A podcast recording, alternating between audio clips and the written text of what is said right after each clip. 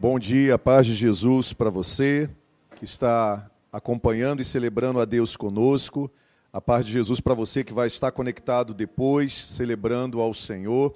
A paz de Jesus para você que está no seu trabalho, um ótimo dia, que o seu dia, juntamente com os seus, com aqueles aos quais você ama, seja um dia repleto dos milagres, cheio de fé, cheio de esperança, porque a nossa fé e a nossa esperança não está firmada em conjecturas ou somente ações humanas. Nós também temos fé nos seres humanos, porque nós temos fé no Senhor Jesus. E o Senhor Jesus decidiu acreditar nos seres humanos. Ele revelou o seu amor, ele pagou um preço pela redenção e salvação. E com tudo isso, ele mostrou que o Pai acredita em nós, que Deus acredita em nós. Ele acredita em nós. Ele enviou o seu Espírito Santo, que continua nos lembrando da nossa identidade, de que ele acredita em nós. Então não há como viver esse dia sem acreditarmos, sem acreditarmos em dias melhores, sem acreditarmos que fomos salvos, estamos sendo regenerados para vivermos dias melhores, estamos sendo impulsionados e alimentados de fé e esperança em Jesus para sermos regenerados, edificados, para termos uma vida plena, mas para também levarmos vida plena. Estamos sendo regenerados pela fé e pela esperança para levarmos essa mensagem através da nossa vida e existência, que há também a regeneração para toda a humanidade. E com isso nós usamos tudo que somos, tudo aquilo que recebemos em Jesus e de Jesus e compartilhamos aqui nessa terra. Seja nossos dons, seja nossos talentos, seja nosso tempo, sejam nossos recursos, nós compartilhamos como princípio de generosidade, para não só aliviar a dor, o sofrimento do próximo, mas para também conduzirmos eles ao caminho que nós somos conduzidos um dia, um caminho de fé e esperança em Jesus Cristo, um caminho de restauração, um caminho de novos recomeços, um caminho da verdadeira prosperidade em Jesus. E por isso nós estamos aqui em mais um domingo, porque nós recebemos a esperança, nós recebemos a fé, e o que nos fez acordar hoje com fé e esperança é a certeza de quem Jesus é, a obra redentora, salvadora dele, que nos convidou ao arrependimento, e nós ouvimos. E aí agora construímos e edificamos nossa vida, emoções e existência nele, na palavra dele, no poder dele, nos propósitos dele, nas promessas dele, na pessoa dele.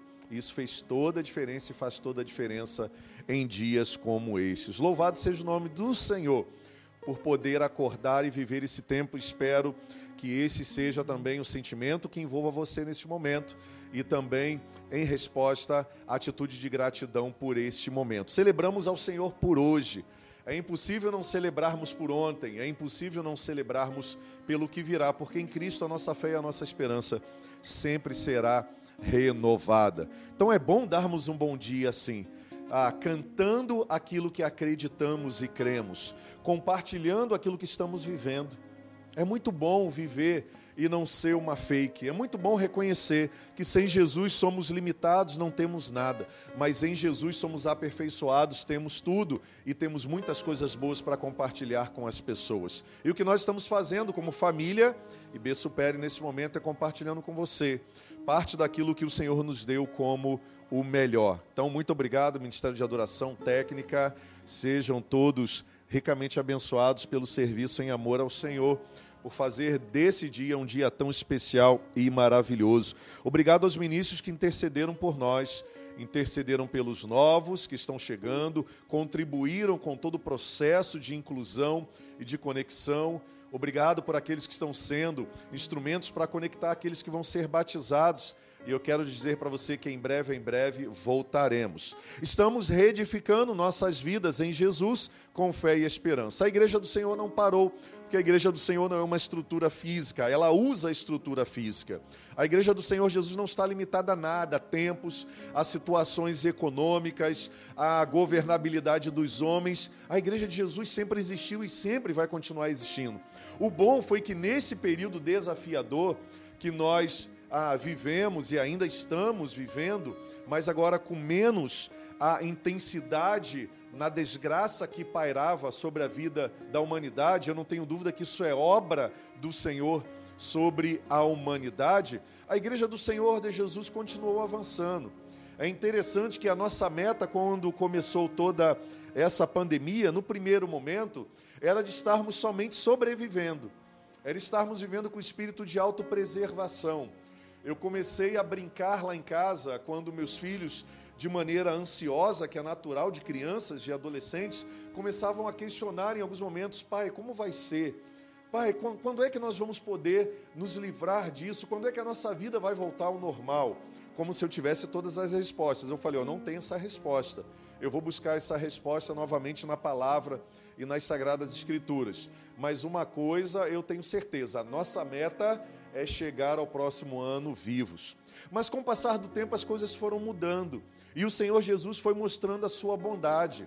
Avançando com fé e esperança, não só eu e a minha família, mas também o povo de Deus que está espalhado sobre a face da terra, a substituiu a meta, o objetivo, o plano, que era somente da autopreservação, de permanecermos somente vivos. Fomos agraciados com o avanço. Fomos agraciados com a superação dos nossos medos, das nossas dúvidas. Nós avançamos, muito mais do que vivermos só de autopreservação. Sabe o que aconteceu? Nós não só ficamos preocupados com a autopreservação, nós vimos que em momentos desafiadores nós podemos pegar o nosso colchão e salvar muitas vidas, e com tudo aquilo que tínhamos e temos, nós começamos a servir as pessoas à nossa volta. Começamos a servir as pessoas com os nossos recursos, com a experiência de fé que Deus nos deu, com as roupas que tínhamos, com o alimento que tínhamos, com os recursos para ajudar no pagamento de algumas contas delas. Louvamos a Deus porque os governantes, pelo menos nesse período, também fizeram uma parte daquilo que cabia a eles. Olha como Deus foi bom. E aquela visão e aquela impressão somente de autopreservação, ela foi aperfeiçoada, porque quando nós construímos os nossos dias em Jesus, nós sabemos que dias melhores virão, mas não só em nós, mas também através de nós. E aí nós saímos da autopreservação para servirmos com tudo aquilo que tínhamos recebido do Senhor. Nós sabíamos e tínhamos a certeza que tudo aquilo que o Senhor nos deu, a nossa história, as nossas dores, a de superação ante a tantos desafios durante a vida, as dores que marcaram a nossa trajetória, a escassez que marcaram, a abundância que marcaram, convergiriam para um momento tão específico e importante na história. Nós não só sobrevivemos, nós ajudamos outras pessoas a sobreviverem. Saímos somente da paralisia do permanecer em nós para permanecermos em Cristo e avançarmos, servirmos as pessoas. Nós avançamos com fé e esperança porque não somente servimos as pessoas, aprendemos que nesse tempo agudo, aquilo que estava dentro ia se manifestar fora. E tivemos a oportunidade de tratarmos e sermos tratados, de sermos edificados. O pensamento era só de autopreservação. Nós avançamos do serviço também para a edificação mútua. Nós crescemos, nós amadurecemos como homens, como marido, como profissionais, como vocacionados. Nós nos tornamos mais cidadãos dos céus, servindo aqui na terra, com a nossa dupla nacionalidade, cidadãos da terra, mas regenerados como cidadãos dos céus. E nós aprendemos muitas coisas. Aprendemos a jogar fora aquilo que não prestava para vivermos um novo tempo. E aprendemos a compartilhar aquilo que havia de melhor em nós, para ajudarmos as pessoas a avançarem também no novo tempo. Fomos aperfeiçoados através do discipulado. A igreja cresceu, a igreja avançou, a igreja viu que não há limites, mesmo que em algum momento não possamos nos reunir coletivamente, presencialmente, podemos nos reunir em nome do Senhor Jesus, coletivamente, mas através da tecnologia. Nós somos edificados em saber que a palavra de Deus não para, o discipulado não para. Fomos aperfeiçoados em cuidarmos uns dos outros através também dos recursos tecnológicos, o Celebrando a Restauração, um discipulado por videoconferência, um telefonema, uma mensagem, e fez toda a diferença na vida de muitas pessoas. Eu acredito que fez muita diferença na sua vida. Eu me lembrei que no início da pandemia, preocupado com o Ministério Sabedoria da nossa igreja, eu sentei um dia na minha varanda, na segunda-feira, no dia de folga, e comecei a ligar para todos os idosos que eu tinha o telefonema. E ali nós passamos alguns minutos. Depois eu fui pesquisar e ver é, que eu não consegui ligar para alguns, porque o telefone tinha mudado, não tinha informado, mas eu vi que eu passei em média de nove minutos conversando com cada um, e nós orávamos juntos, e eu percebi como aquela tecnologia dada pelo Senhor ia serviria, e serviria em algum tempo, e serviu, para avançarmos com fé e esperança. Nós não ficamos paralisados, porque nós temos Jesus, temos a sabedoria dos céus, temos o poder do Espírito Santo de Deus. E como foi bom também nesse período tão desafiador para nós pastores, né, pastor? Recebemos telefonema das ovelhas, né? As ovelhas, às vezes, cobram tanto ligações dos pastores, mas como nós recebemos mensagens de carinho, pastores, nós sabemos que enfrentar esse momento de pandemia não é fácil, para mobilizar a igreja, para cuidar de tantas pessoas e, ao mesmo tempo, ainda avançar com fé e esperança sobre uma obra física, onde todo mundo está com medo e guardando os recursos que tem. Nós estamos utilizando todos os recursos, e isso também envolve dinheiro, porque recursos não é só dinheiro, envolve também dinheiro, e nós estamos também avançando, sem deixar de dar assistência àqueles que querem e buscaram auxílio e também entenderam viver como corpo. Como foi bom receber orações, né, pastor Edson? De pessoas falando, pastor, eu quero orar pelo senhor agora. Eu quero orar pelos pastores dessa igreja, porque vocês estão agora com um desafio três vezes maior.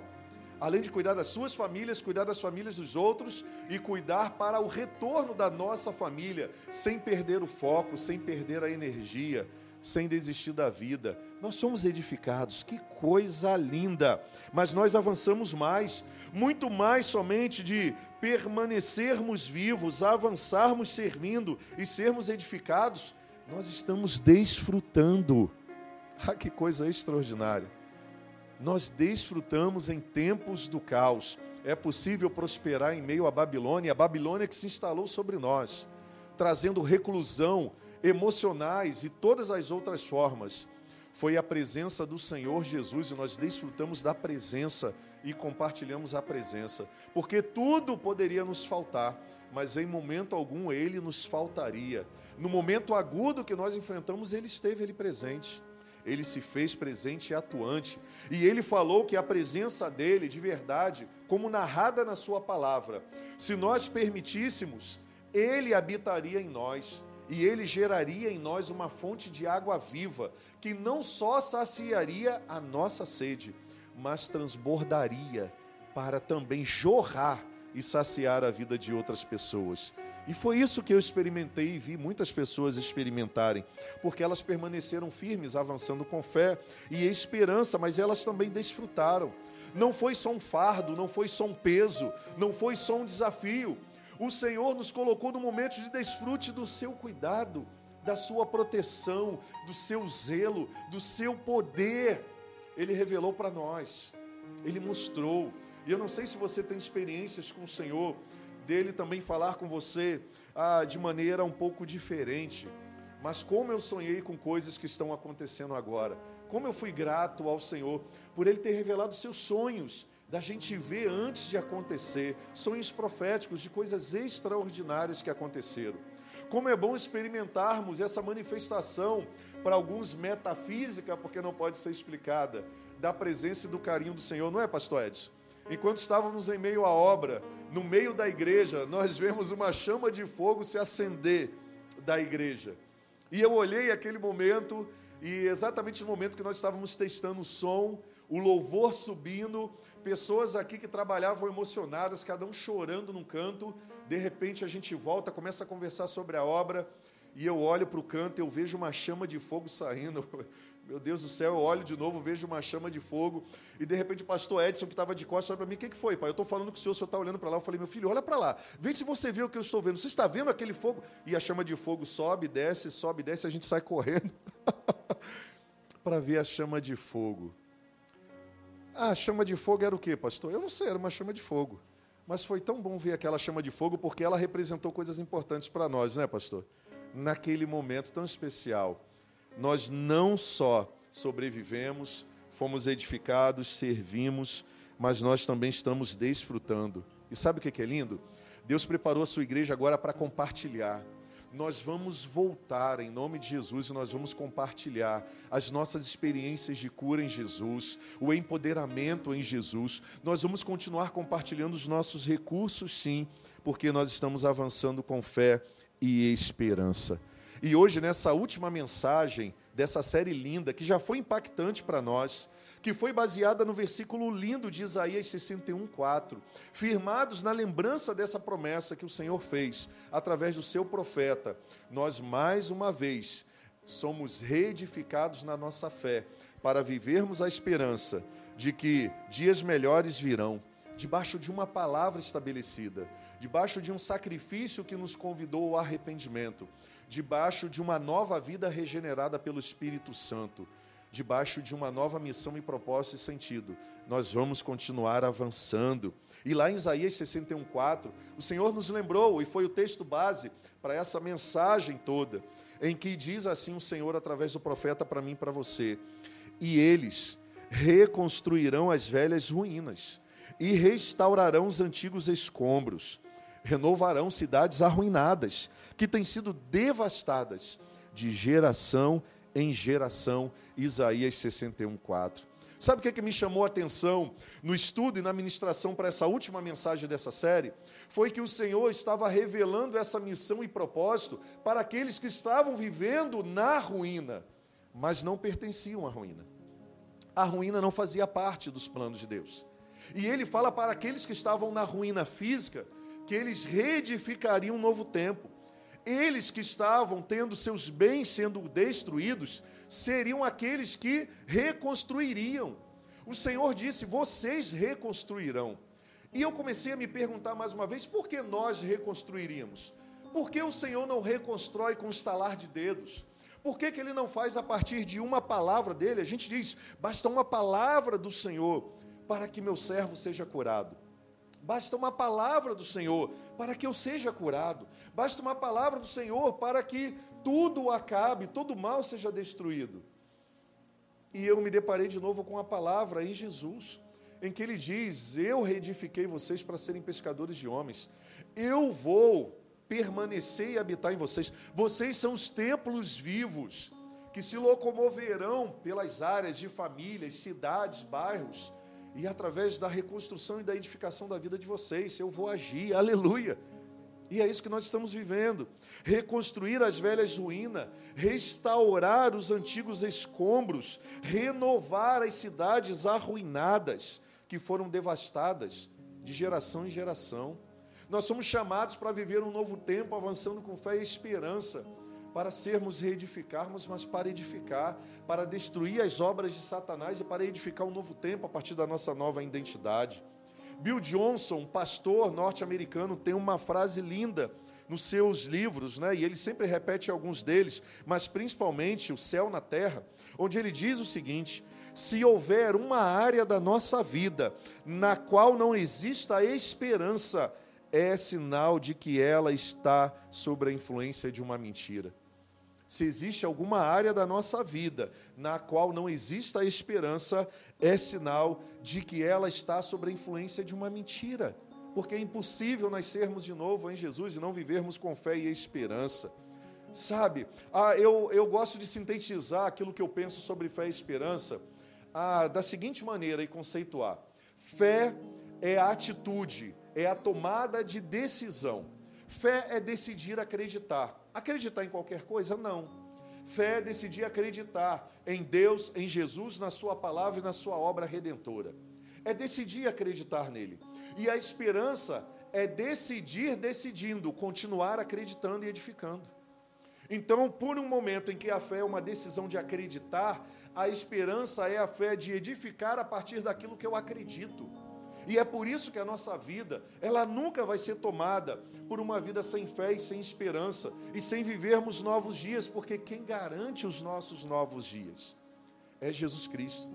É a decisão que tomamos diária, de pararmos de ficar reclamando, questionando coisas que nós não entendemos. Não é não usar a nossa inteligência para nos aproximar de Deus ou a nossa racionalidade, mas é não permitir que a racionalidade não se afaste ou não nos afaste do nosso bondoso Deus e Pai por coisas que nós não conseguimos explicar, por coisas que nós não entendemos. Ruínas tem um significado de ruir, de cair arquitetonicamente. É um termo que descreve resto, destroços, vestígios de uma estrutura que um dia foi estrutura.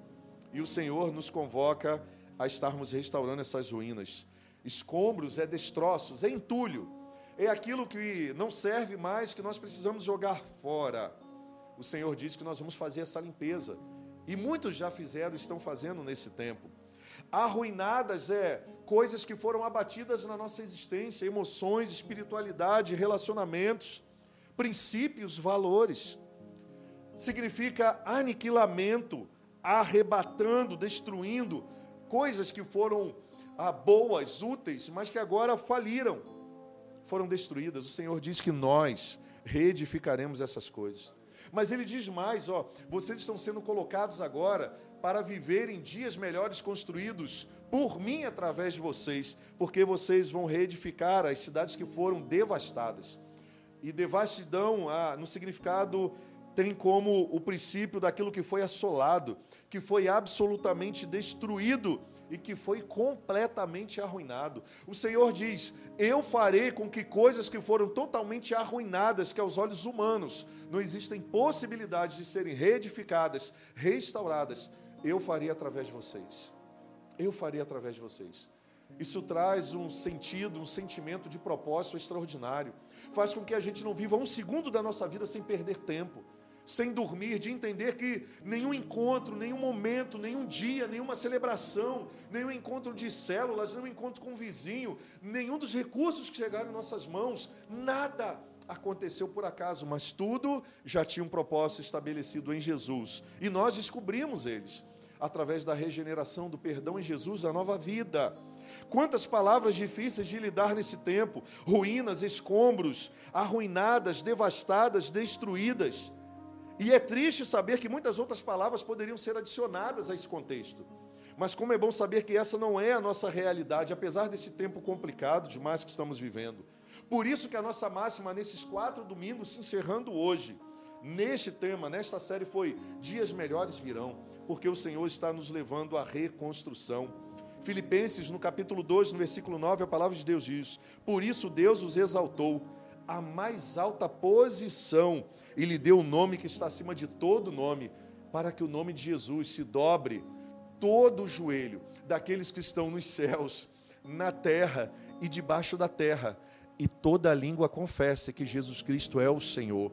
Uma pandemia é um nome, um momento desafiador que você está vivendo é um nome, mas Deus exaltou Jesus a estar acima de tudo aquilo que os seres humanos conceituaram como a desgraça para as suas vidas, como prazer para as suas vidas, como a solução para as suas vidas, e nos deu um nome, e é no nome de Jesus que nós decidimos acreditar, que é fé, e decidimos continuar acreditando e edificando a nossa vida. Mas precisamos entender que essa crise que é só um nome, ou outras crises que você esteja passando, porque talvez, se você for muito verdadeiro, talvez o vírus em si, ele gerou um desconforto, um mal-estar sobre a vida de alguns, sobre a vida de outros, gerou mesmo desolação e destruição de pessoas queridas. Mas você também vai perceber que nesse momento começou a saltar coisas que estavam lá sendo destruídas, que o vírus só revelou. E nós precisamos ter coragem para continuarmos avançando com fé e esperança. A fé é decidir acreditar que o Senhor me deu a oportunidade de identificar aquilo que me paralisava, me fazia viver estagnado, paralisado nas mesmas picuinhas, problemas, sentimentos destrutivos, orfandade, medos, culpabilidade, perseguições que eu mesmo criei. Mas ter uma atitude de avançar. Avançar é não ficar parado, seja de maneira física, emocional ou espiritual. Avançar com fé e esperança é utilizar da fé e da regeneralização recebida em Cristo, da regeneralização recebida pelo presente maior que Deus nos deu, Jesus, e começarmos a reedificarmos a nossa existência, avançando nos passos firmes que Jesus deixou para nós e que as Sagradas Escrituras revelam. É caminhar diante de um alvo muito claro que é Jesus, de caminhar e construir e edificar diante de um propósito muito claro que é Jesus, e esse é o foco desse nosso domingo, é o foco da nossa vida.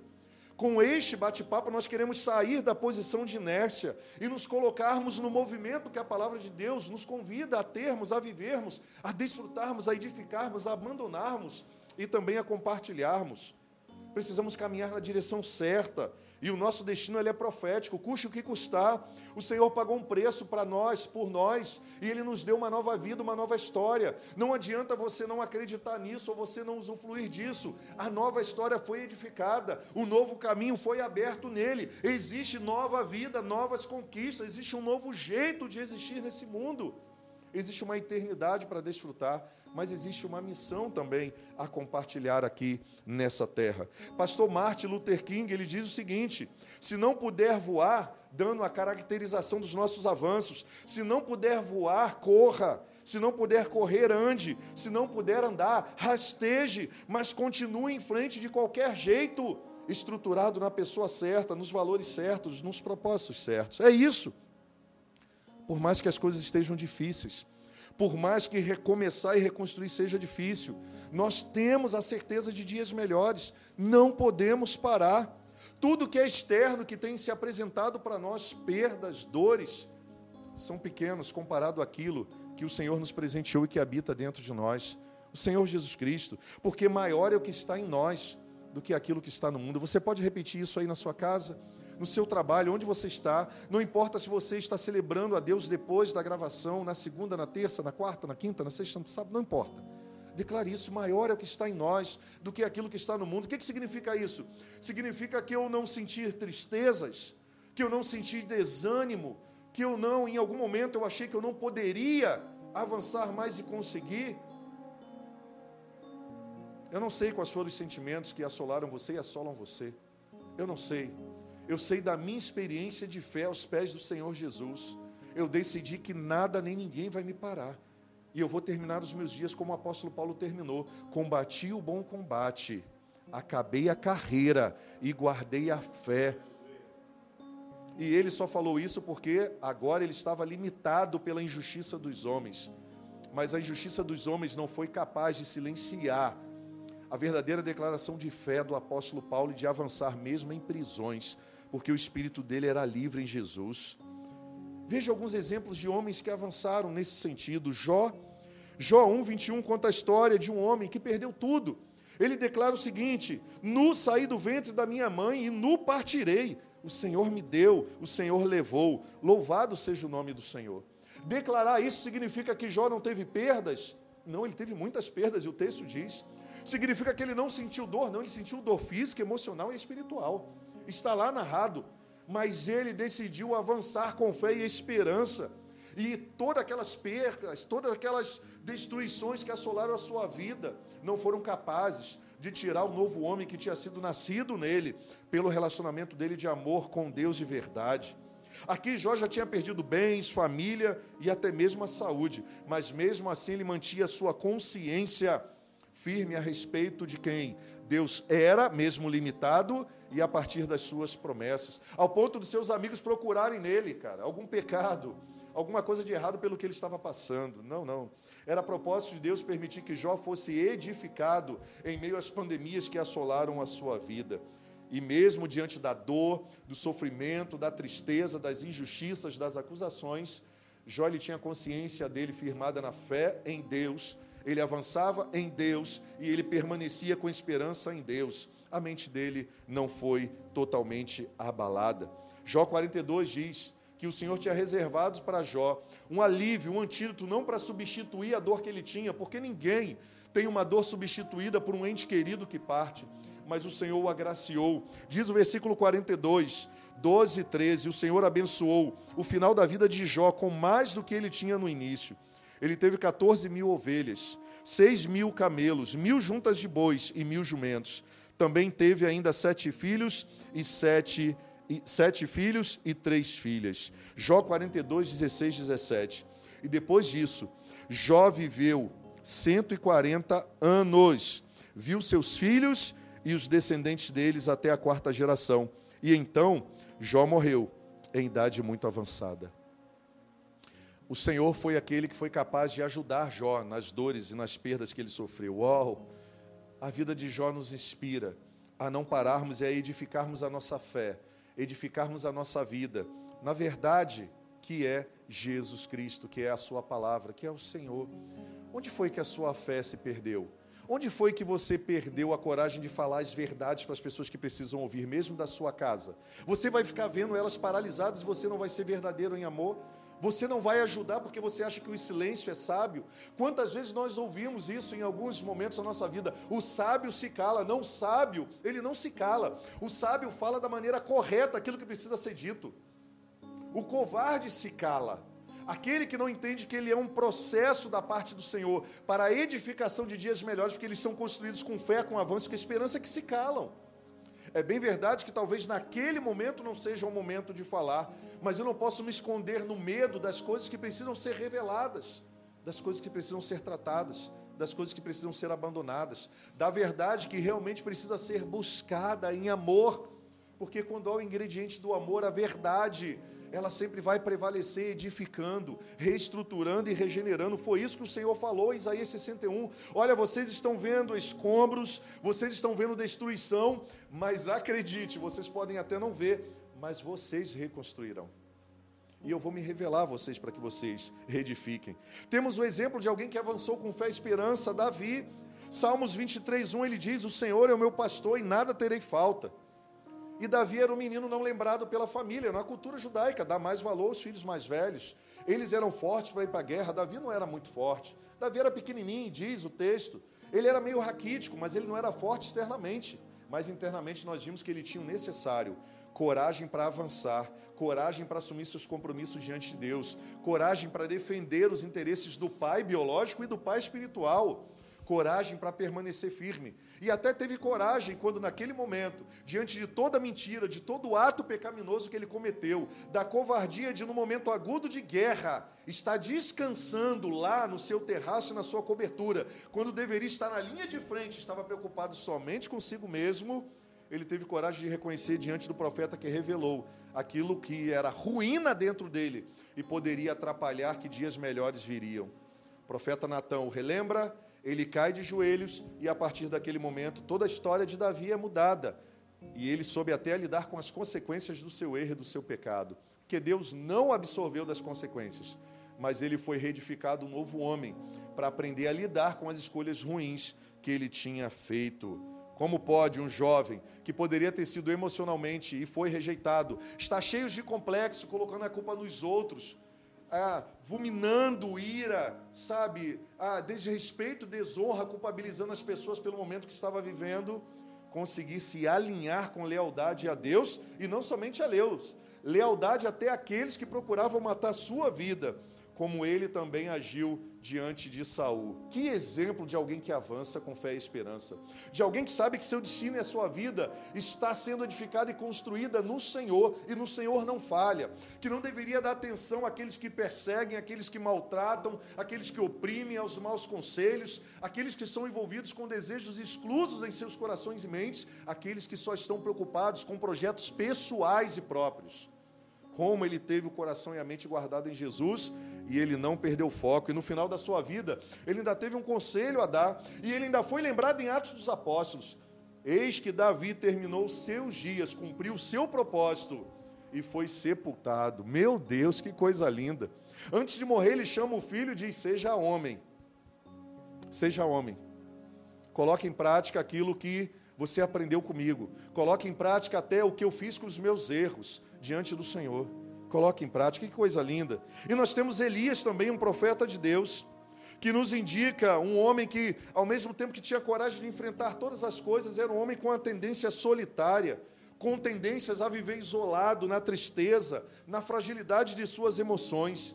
Elias era um homem cheio de conquistas, mas era um homem que, quando no momento ele foi atribulado por Jezabel, ele decidiu correr, se esconder, diante de ameaças de uma mulher, pela fama que ela tinha, de como ela tratava os profetas de Deus, e também em vingança por aquela luta e aquela batalha que você viu, lembra, porque você lê a Bíblia, em que Elias combateu os profetas de Baal, e ele venceu todos eles.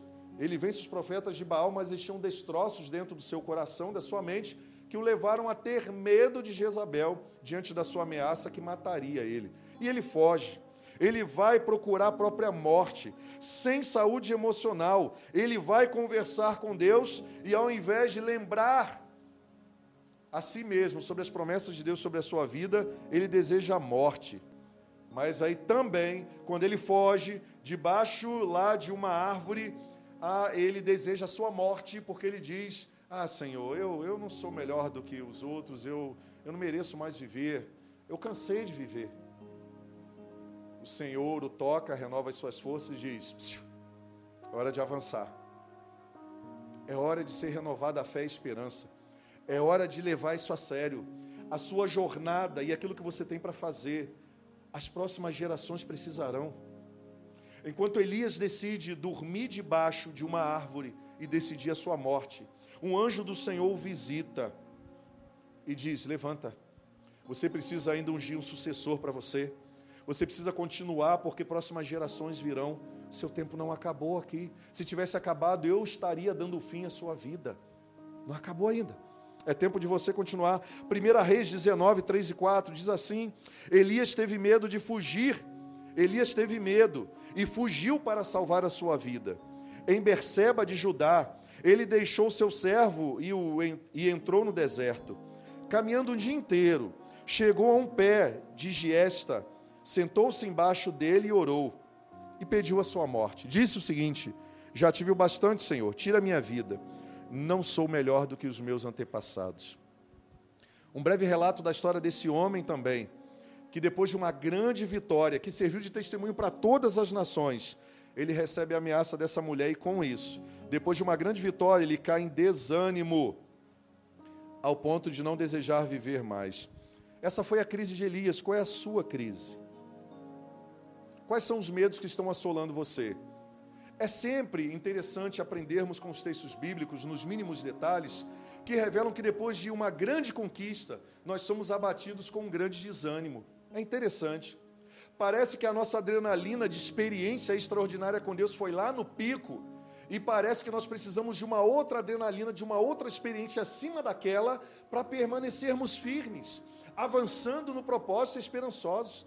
É como se fosse uma droga, fosse um experimento que, se Deus não se revelar da maneira que eu espero, eu não tenho motivos para avançar, eu não tenho motivo para conquistar, eu não tenho motivo para permanecer mais com fé. É uma droga diferente das drogas que nós tanto criticamos, que fazem mal para as pessoas.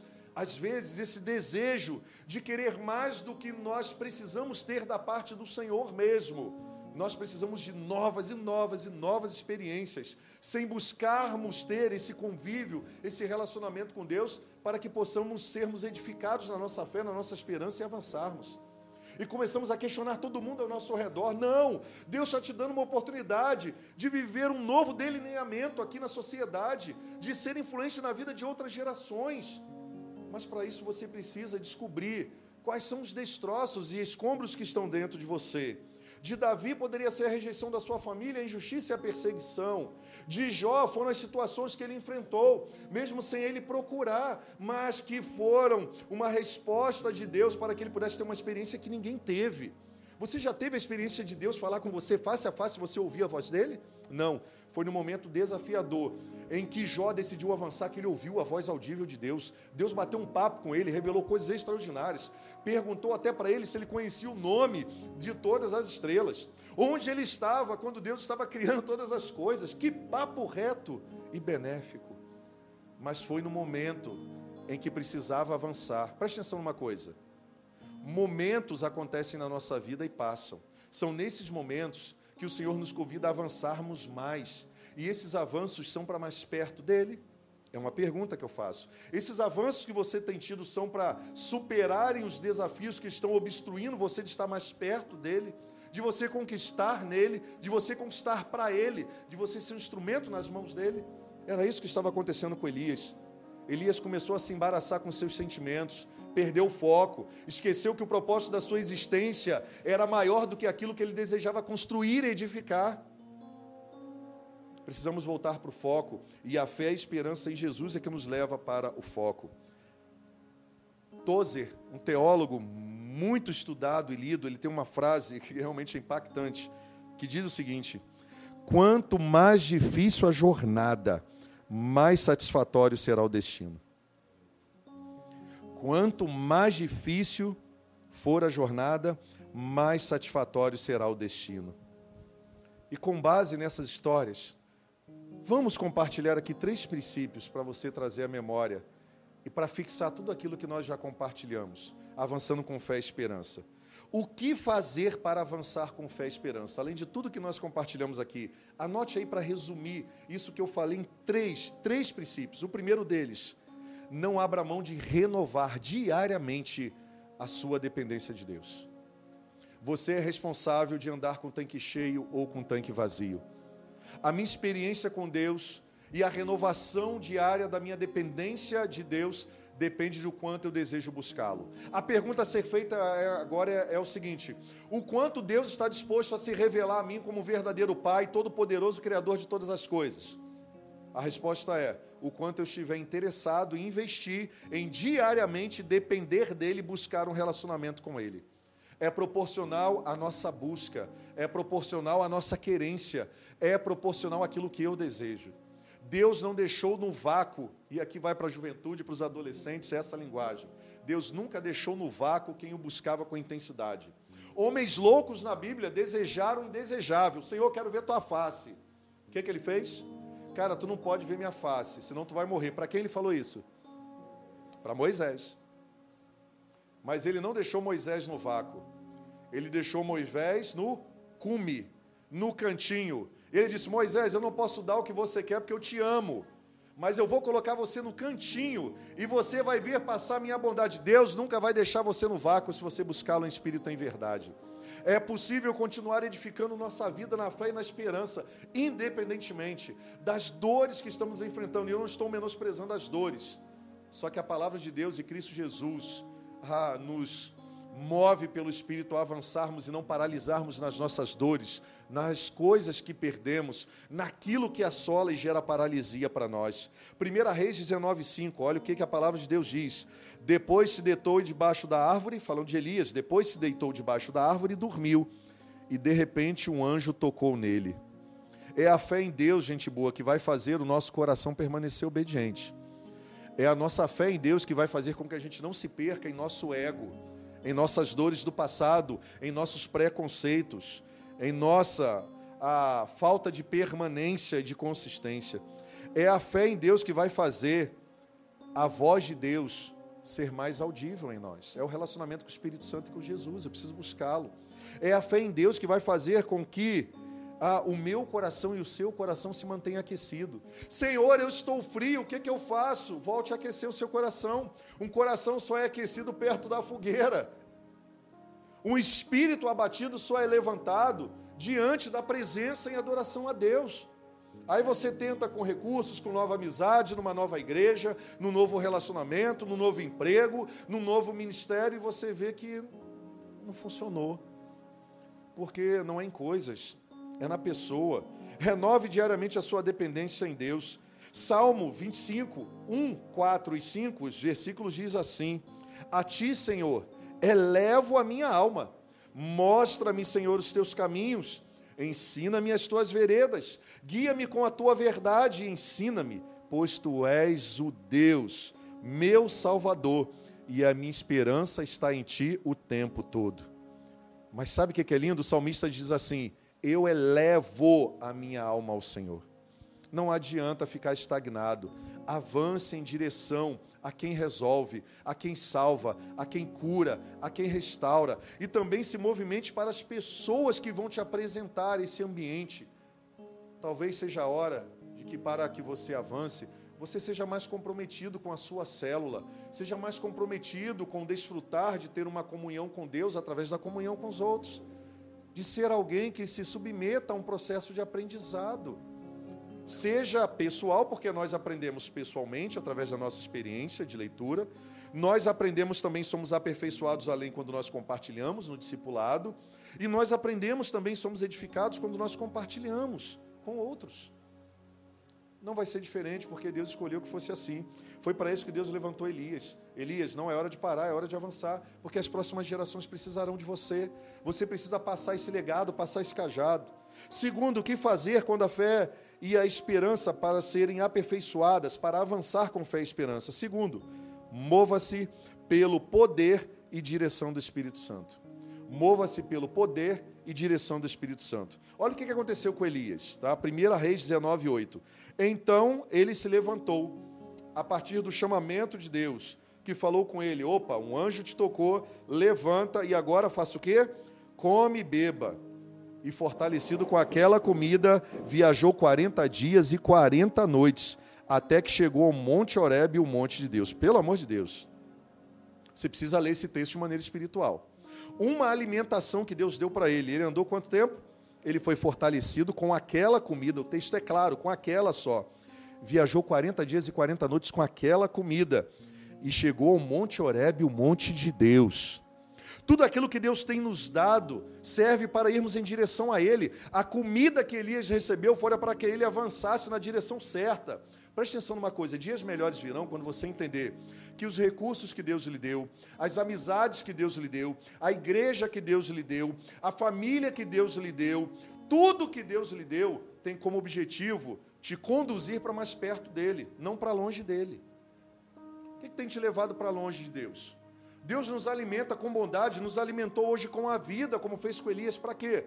Para que pudéssemos hoje escolher de maneira intencional. Aí eu não estou com vontade de orar, de ler a Bíblia, de celebrar, de assistir essa celebração. Não, mas eu não sou movido pelo que eu sinto mais, eu sou movido por aquilo que eu necessito, que é bom para mim. Tudo que Deus me deu é para me conduzir para mais perto dEle. Elias recebeu o alimento de Deus para subir no monte de Deus e desfrutar da presença de Deus.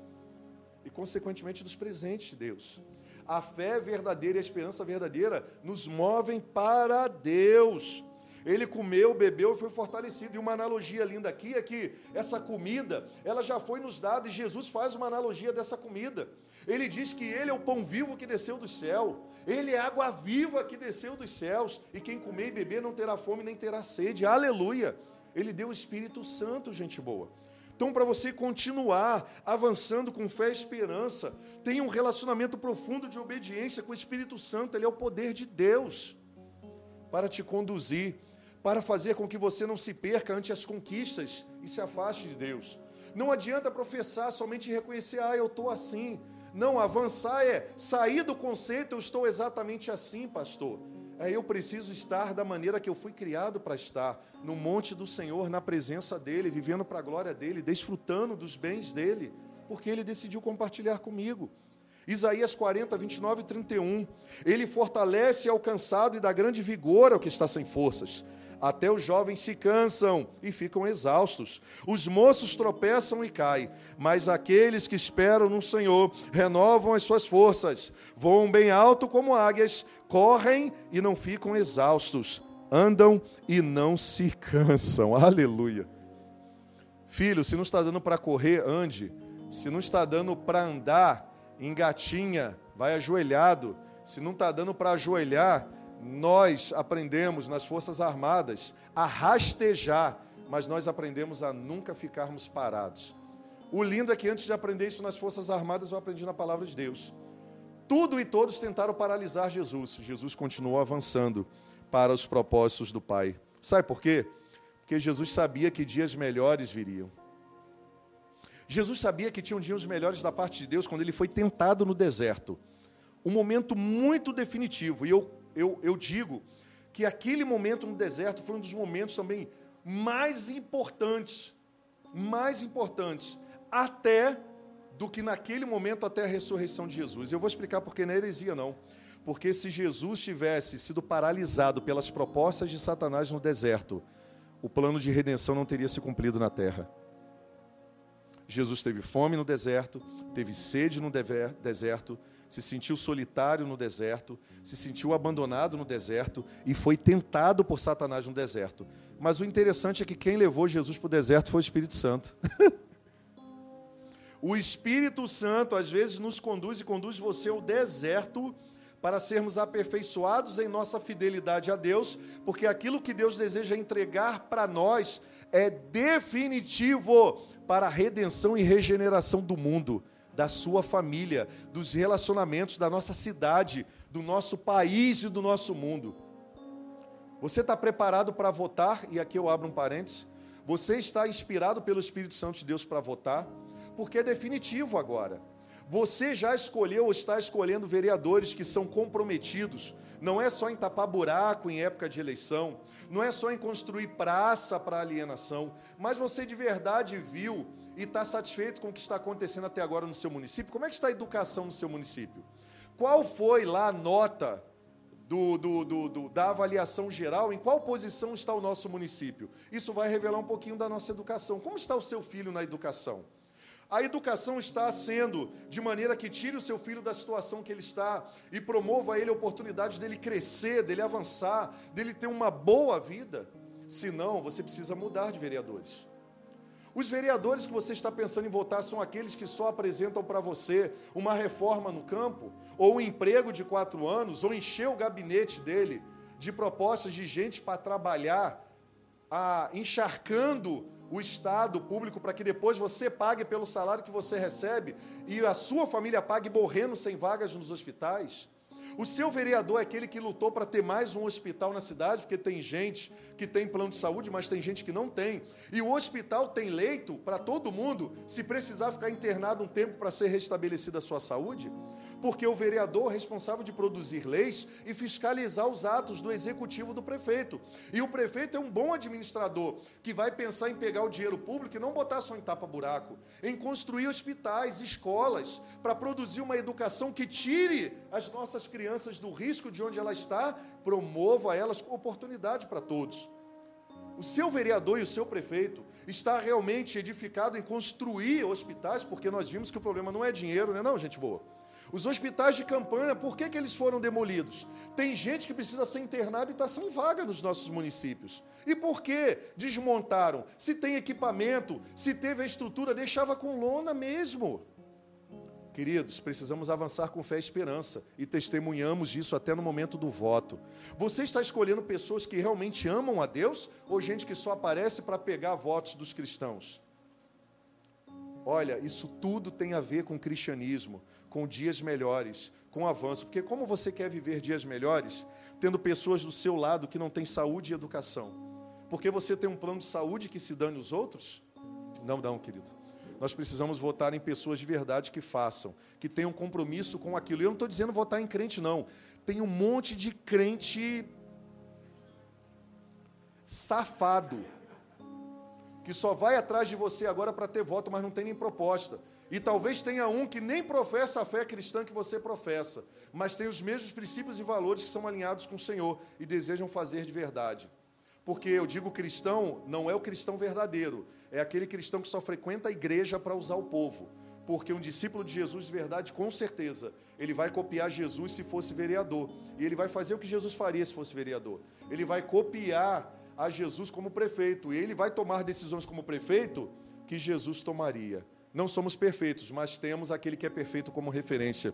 Então, construa os seus dias perseverando com fé e esperança, e até votando, mova-se em direção a uma sociedade melhor, cheia do Espírito Santo, tomando decisões pautadas no que Ele orienta você. Agora faça a sua parte, porque é você que constrói. Você já viu lá se é ficha limpa ou não? Você já viu o que fez no passado? Você já viu o que está fazendo no presente? É só você ir a um clique, sai um pouquinho lá da Netflix, sai um pouquinho do Facebook, sai um pouquinho do Instagram, sai um pouquinho do WhatsApp e vai na L E R J, vai na prefeitura da sua cidade, procura saber nos sites que estão lá, com todos os nomes daqueles que não são ficha limpa, vai no nome daqueles que receberam ajuda do governo sem precisar. Pesado isso, hein? Receberam ajuda do governo sem precisar. Aí foi revelado o povo que realmente condena quem? Aqueles que são corruptos. Terceira e última orientação para você. O que fazer para avançar com fé e esperança? Persevere. Persevere com fé e esperança, sem ser paralisado, em Jesus. E receba a intervenção do céu em seu favor. Persevere em Jesus, em Deus, na sua palavra, e veja a intervenção do céu em seu favor. Primeira Reis dezenove, quinze e dezesseis, ainda com base na história de Elias. O Senhor lhe disse, o Senhor lhe disse. Mas sabe onde o Senhor disse para ele? Depois dele ter se alimentado do que Deus deu, depois dele ter obedecido, depois dele ter ouvido a voz, depois dele vencer aquele cansaço, aquele desânimo e aquela pseudo, pseudo ali depressão, ele ouve a voz de Deus, ele decide obedecer, avançar, reconstruir as velhas ruínas. Ele ouve, ele obedece, ele obedece e come, porque Deus falou, come, é esse o alimento para você. Pare de comer as porcarias que estão te dando na televisão, na filosofia, com os amigos. Coma a comida que eu lhe dou. Elias comeu a comida que Deus deu. Ele teve energia para andar quarenta dias e quarenta noites com aquele alimento. O poder do Espírito Santo faz a gente avançar mesmo e não ser abatido. Ele chegou no monte do Senhor, na presença do Senhor, e lá Deus deu uma ordem para ele. A ordem que Deus deu foi essa. E o Senhor lhe disse, volte pelo caminho por onde veio. Senhor, não dá para ser por outro caminho? Não, não, faz o caminho de volta. Agora você vai fazer o caminho de volta com outra postura. Você vai fazer o caminho de volta agora para pedir perdão com outra postura. Você vai fazer o caminho de volta para reconstruir as ruínas que você fugiu delas. Você vai fazer o caminho de volta agora para encarar o seu passado, mas com projeção em avançar para o futuro. Faça o caminho de volta, o caminho que você veio. Vá para o deserto de novo de Damasco. Mas chegando lá, você está dotado de um poder. E você vai ungir Azael como rei da Síria. Você vai influenciar autoridades no deserto. Você vai ser alguém que vai cumprir meus propósitos no deserto. Você vai eleger uma autoridade que vai governar os homens.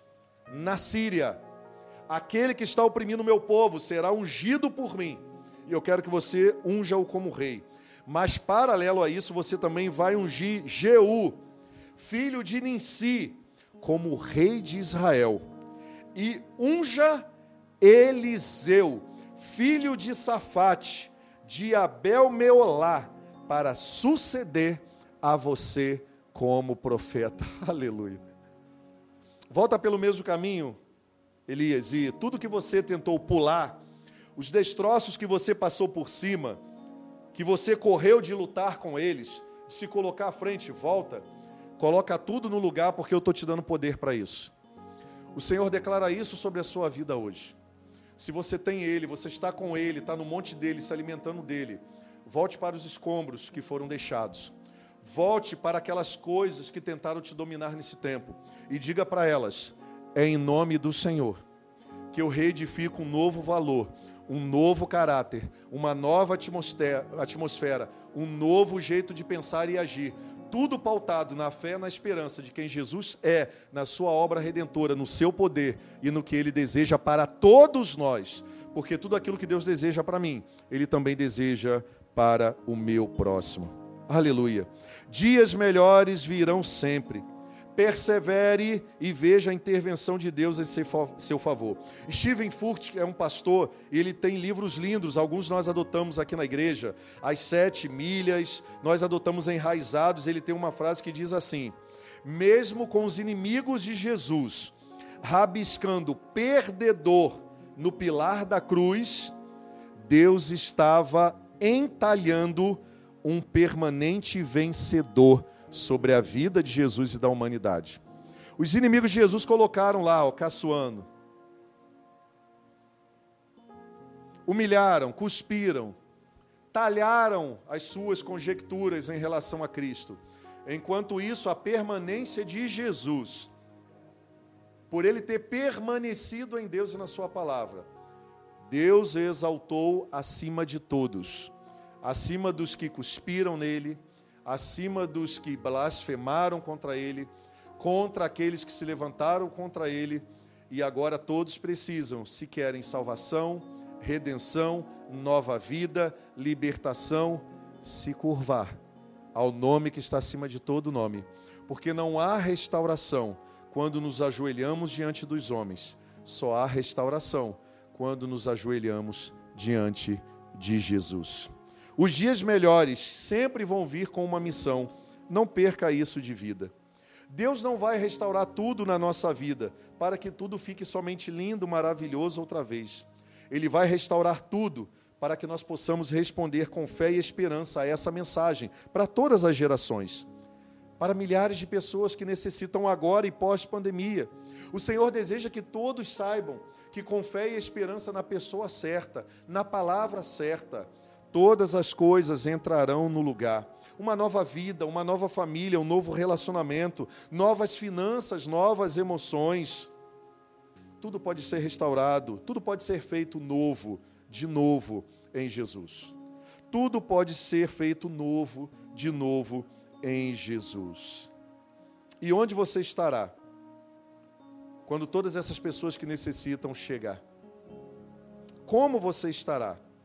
Deus tem feito e continuará fazendo sempre. Vasos estão recebendo essa nova unção.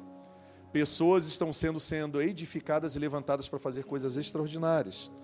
Abra seu coração hoje às promessas do Senhor, ao poder do Senhor, à presença do Senhor. Ouça novamente cada uma das palavras que Ele um dia falou para você lá atrás e aquecer o seu coração. Ele continua falando, busque. Nós queremos hoje, com essa mensagem, a última mensagem dessa série, ativar novamente em você sua identidade, seu propósito, sua missão. Ativar novamente a chama do primeiro amor. Mas entenda, só você pode fazer isso. Por isso que essa série foi Dias Melhores Virão, e eles reconstruirão e edificarão. Sabe por quê? Porque Deus espera de nós uma atitude para agir através de nós, em novas atitudes. Ele está te convidando hoje a isso. Jó nove, oito e dez diz, só Ele, o Senhor, estende os céus e anda sobre as ondas do mar. Realiza maravilhas que não se podem imaginar, milagres incontáveis. A conclusão disso tudo, trazemos à memória as palavras, as ações de Deus no tempo, em nossa vida e através dos nossos antepassados. Josué quatorze, seis, eu encerro com esse versículo. Os homens de Judá vieram a Josué em Gilgal. E mais um exemplo, um homem chamado Calebe, filho de Quenezeu, Jefoné, lhe disse, você sabe o que o Senhor disse a Moisés, homem de Deus, em Cádiz Barneia, sobre mim e sobre você. Esse é o contexto em que Calebe, depois de quarenta anos, quarenta e cinco, que ele tinha quarenta, quando foi prometida a terra a ele na promessa que Deus fez lá atrás, de quem entraria ele, Josué, naquela terra, mas todos os outros que não acreditaram na promessa ficariam fora. Depois de quarenta e cinco anos, ele relembra os seus líderes. Vocês lembram do que Moisés falou? Porque eu lembro, porque quem falou não foi Moisés, quem falou foi Deus através de Moisés. E eu estou aqui quarenta e cinco anos depois, com oitenta e cinco anos de idade, para requerer aquilo que Deus me deu. Eu não esqueço das promessas do Senhor. As palavras do Senhor são lâmpada para os meus pés e luz para o meu caminho. Para as tomadas de decisões, para eu não viver paralisado em mim mesmo, nas coisas que fizeram comigo, no que eu fiz com os outros, ou naquilo que eu acho sobre o mundo e sobre os outros. Será que você consegue se lembrar das promessas que Deus fez para você? Você consegue se lembrar qual é a sua participação para que elas se concluam? Promessas nos mantêm de pé quando são direcionadas à pessoa certa capaz de cumpri-las, Jesus Cristo. Onde foi que você parou e procrastinou? No término do seu seminário, você colocou para último? Na sua preparação ministerial? No aceitar daquele desafio? Na regularização da sua fidelidade nos recursos com o Senhor? Na sua maneira de reconhecer os seus erros, de procurar ajuda, se tratar? Onde foi? Eu não sei onde foi você. Onde foi que você parou? Eu sei onde eu sou convidado a parar todos os dias. Deus sempre fez e continuará fazendo. Eu encerro com uma história muito interessante. A Sérgio Cortella, um filósofo e educador do nosso país, ele está com um vídeo, né, que está bombando de algo que ele palestrou lá atrás e as pessoas estão ressuscitando agora. A, da frase, vaca não dá leite. Você lembra? Vaca não dá leite. Ele narra uma história que ele aprendeu com o pai dele e ele diz o seguinte, enquanto nós continuarmos ensinando errado para as pessoas que vaca dá leite, elas não avançarão, elas não edificarão. E ele narra no contexto dele, que muito se aplica a princípios espirituais da palavra de Deus, é que ele diz, vaca não dá leite. Vaca produz leite. Para você usufruir do leite que a vaca tem, você tem que acordar no horário da madrugada, às três horas da manhã. Você precisa colocar a roupa pre- preparada e ir lá para o ambiente onde ela está. Você precisa pisar em estrume, e desculpa a palavra, em bosta de vaca. Você precisa amarrar o rabo dela, senão ela te dá um monte de saculejo, lambada. E você precisa colocar a mão nas tetas da vaca e ter a habilidade de tirar leite. Então, vaca não dá leite. O leite precisa ser subtraído. Dias melhores virão, quando você decidir obedecer à voz do Senhor. Não é a voz do Alex, do pastor Alex. É a voz do Senhor sobre a sua vida, sobre a sua família, sobre seus relacionamentos, sobre suas finanças, sobre as dores que foram inevitáveis sobre a sua vida, sobre os momentos desafiadores que você passou, sobre as próximas escolhas que precisam ser feitas. Você precisa tirar leite da vaca. Você precisa ser intencional. Você precisa ser verdadeiro em Jesus. Você precisa ser leal. Nunca Deus deixou no vácuo. Sem dias melhores, aqueles que ouviram a sua voz, pagaram o preço em obediência e trataram das promessas que se cumpriram da maneira que deveriam tratar, compartilhando com o mundo. E eu desejo demais isso sobre a minha vida, sobre a minha família. Meus filhos e minha esposa estão me ouvindo agora. Eu desejo muito sobre minha mãe, sobre todos que me cercam. Eu desejo muito sobre a minha família e Supere. Desejo demais que isso seja uma verdade. Desejo sobre os nossos vizinhos, nossa cidade. E às vezes eu gostaria até que isso dependesse das minhas ações só. Mas não dependem. Depende das escolhas que você vai começar a fazer agora. Quer viver dias melhores? Tenha escolhas que produzirão dias melhores em Jesus. Eu quero orar e interceder por você. Feche seus olhos. Pai, tua palavra já foi comunicada. Agora depende do que nós vamos fazer com ela. O teu Santo Espírito quer agir, mas vai depender da atenção que nós vamos dar a ele. O Senhor já conquistou salvação, mas para desfrutarmos vai depender da atitude que vamos tomar agora. Se nos curvaremos diante do Senhor, que é o amor encarnado. O que eu peço é, Espírito Santo, quebre todas as barreiras espirituais que estejam sufocando, cegando, aniquilando, ó Deus, a força dessas pessoas, para que elas realmente tomem uma decisão ao teu lado, escolham pelo Senhor. Agora, em nome de Jesus, que é o nome que está acima de todo nome, seja esse poder restaurador e perdoador sobre a vida de cada família, de cada relacionamento, de cada negócio, de cada igreja, de cada cristão. E no nome de Jesus, que está acima de todo nome, de todo conceito, seja, ó Deus, destruída todas as amarras e impedimentos, e haja liberdade clara, para que haja, ó Deus, uma audição clara, uma visão clara sobre quem o Senhor é e aquilo que o Senhor deseja. Mas que também haja a coragem, Espírito Santo, dos seus filhos e filhas tomarem a decisão certa, permanecerem na pessoa certa, para edificarem dias melhores para si e para as pessoas que com eles convivem.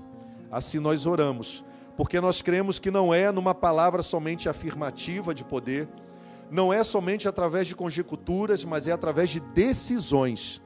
E nós tomamos as decisões de continuarmos decidindo a partir do assim diz o Senhor. E para aqueles que se comprometerem assim, que as tuas bênçãos continuem a jorrar para a glória do teu nome. Assim oramos, agradecidos, tementes, ó Deus, confiantes, com fé e esperança, guardando nosso coração e mente, em Jesus, nosso Senhor e Salvador. Amém, amém e amém. Glórias a Deus por você ter estado conosco até esse momento. Quero fazer uma comunicação clara para você agora e rápida. Estamos preparando a nossa volta e, para tanto, nós precisamos da mobilização de toda a igreja. Quer você orando, quer você contribuindo de maneira ah, clara, ah, generosa financeiramente, quer você contribuindo com aquilo que você sabe fazer. Você conhece o pastor Marcelo, o pastor Edson e a mim, e você pode se ofertar se você sabe, ah, neste momento, nessa fase, se você sabe fazer uma pintura, se você sabe fazer um acabamento com massa, se você tem habilidade em mexer com parte elétrica, se você tem outras habilidades, entre em contato com o pastor Marcelo, com o pastor Edson, comigo, com o Joab, e você diga, ó, eu quero fazer parte desse multirão de voluntários para o nosso retorno. Estamos com previsão de voltar em dezembro, mas tem trabalhos ah, que só os técnicos podem fazer. Pedreiros, eletricistas, serralheiros, e nós não podemos tirá-los dessas outras partes que precisam ser feitas.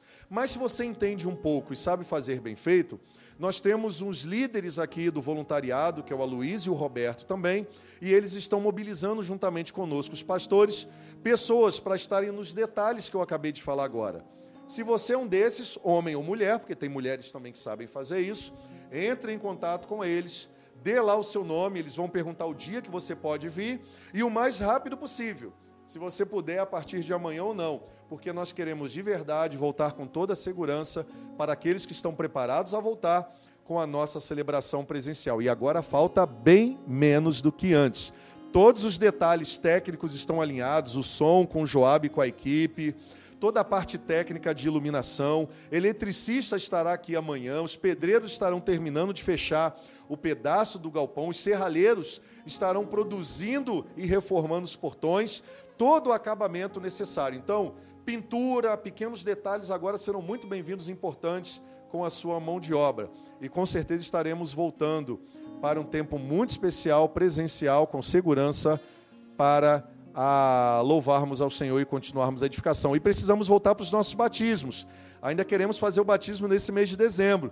Então, nesse nosso novo espaço. Então, você que foi preparado para o batismo, fica alerta, porque nós estaremos aí desenvolvendo uma data e você ainda vai ser batizado este ano no nosso novo espaço, ok?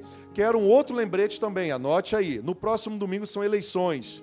Já dei algumas orientações. Ore, escolha bem, preste atenção no que você vai fazer com o poder que está sendo delegado a você. Por causa de toda a dinâmica de pessoas, todas as pessoas que transmitem, votam longe, a confusão que é, nós não teremos a nossa transmissão no domingo, ok? Pela manhã, da maneira que temos. Mas às vinte horas nós estaremos fazendo uma live. Então eu estarei fazendo uma live com alguns convidados e você vai poder participar às vinte horas. Estaremos compartilhando a palavra de Deus e orando às vinte horas no domingo. Se você quiser participar, se conecte lá no nosso Instagram ou no Instagram da igreja, vai ser em um dos dois, ok? Dados essas informações, Deus abençoe demais a sua vida, uma semana cheia de avanço, com fé, esperança e conquistas, e muita generosidade com aqueles que necessitam, em nome de Jesus. Deus abençoe, obrigado, e até a terça-feira com a transmissão dos jovens, e no domingo na nossa live. Deus abençoe.